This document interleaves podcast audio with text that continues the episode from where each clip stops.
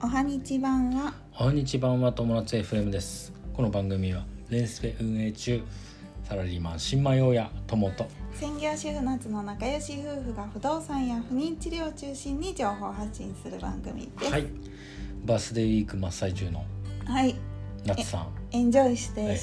末過ごしてます、あご機嫌ですねはいご機嫌すご機嫌でよかったですご機嫌ようはい今日ははいレンスペの話題になります、はいえーレンスペ6月好調今後は点点点点というテーマでお話しします、はい今ねあのまあ最初でも言ったより僕僕らでレンスペ運営してるじゃないですか、はいっていうレのンはタルスペースそうレンタルスペースで時間貸しのうんスペースですね、はいでダンススタジオをやってます、はいダはンいススタジオして、でえっ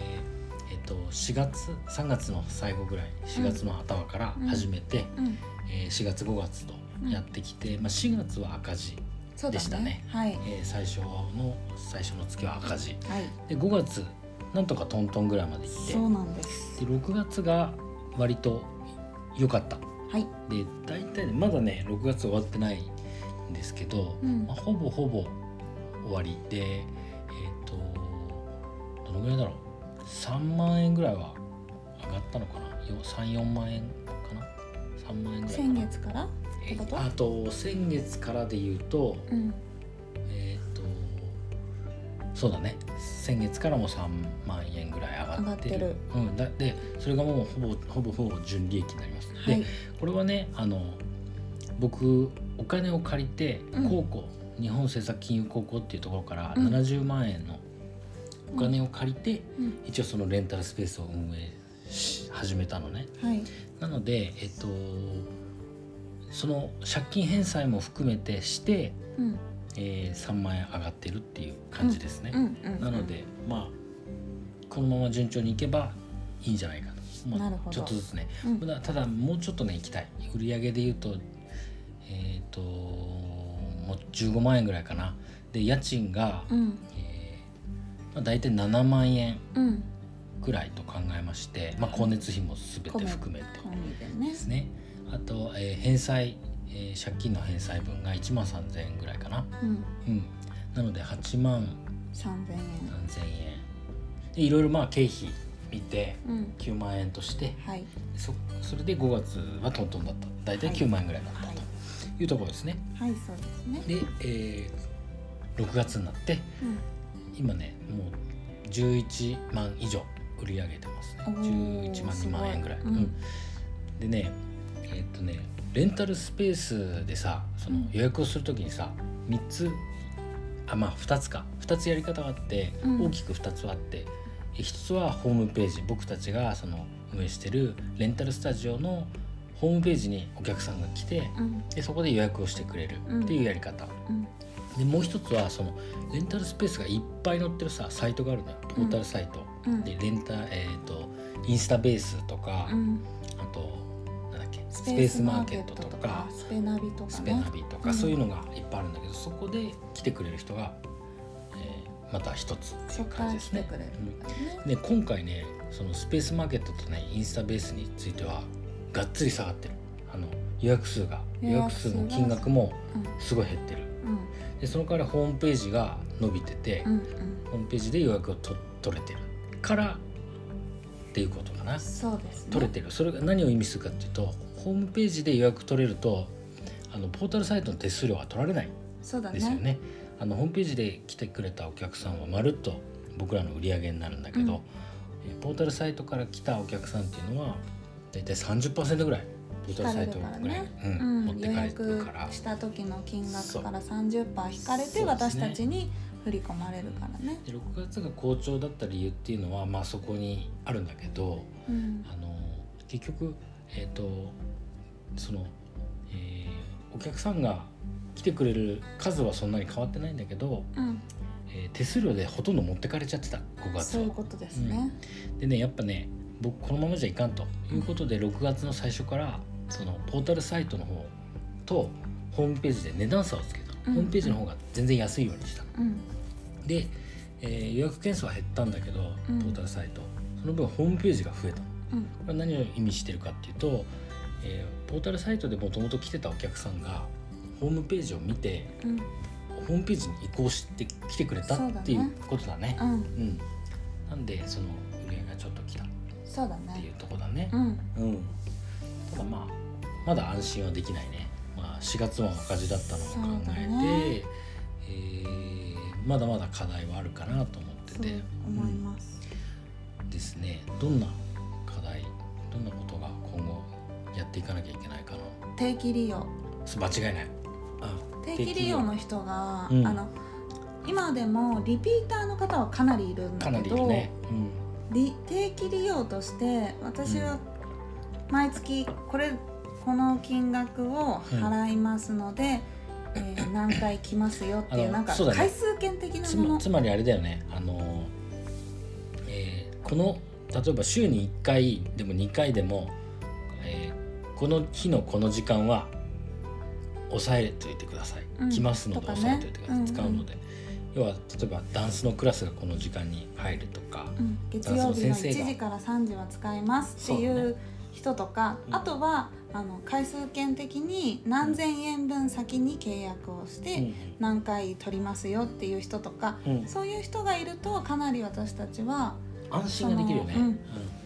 でも今それがないからうんないね一応あのホーホームページとか、うんいろんなとこで定期利用、まあ、相談してくださいねっていうのは言ってるんだけど、なかなかまだ来ないね来ないですね、うんうんだからそこが課題かななんとか僕らのそのスタジオでダンススタジオでダンス教室をやってくれる先生をぜひ見つけたいっていうところがそうねそう今ですね課題かな。はいうん、それができればもう完全に安定的にはできるそうのだかな。ねううんん、今まださその月その月でさアップダウンする可能性が大きくあるからそうそうなんならもう今日は今週はたくさん来たけど来週どうだろどううぐだらいろう の分かんないから感ね。じだもんうね。ん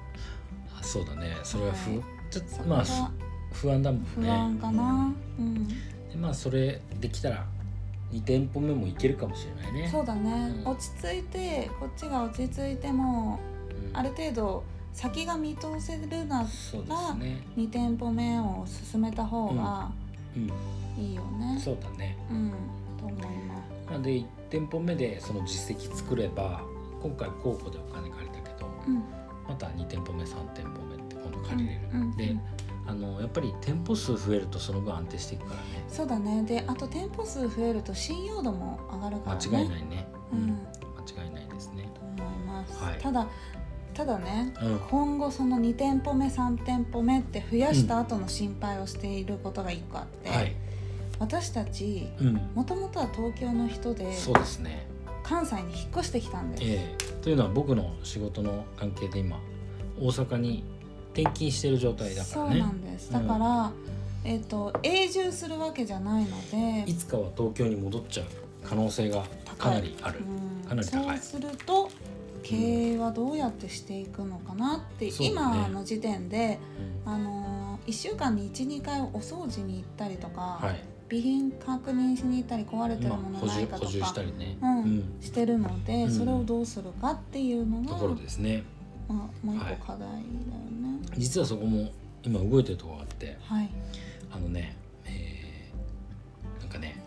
そうそお掃除屋さんですねうん、もう言っていいのかな多分ねインスレンスペやってる人ももしかしたら知ってるかもしれないですけどねうん、あのご近所ワークっていうねあのうんインスタベース系の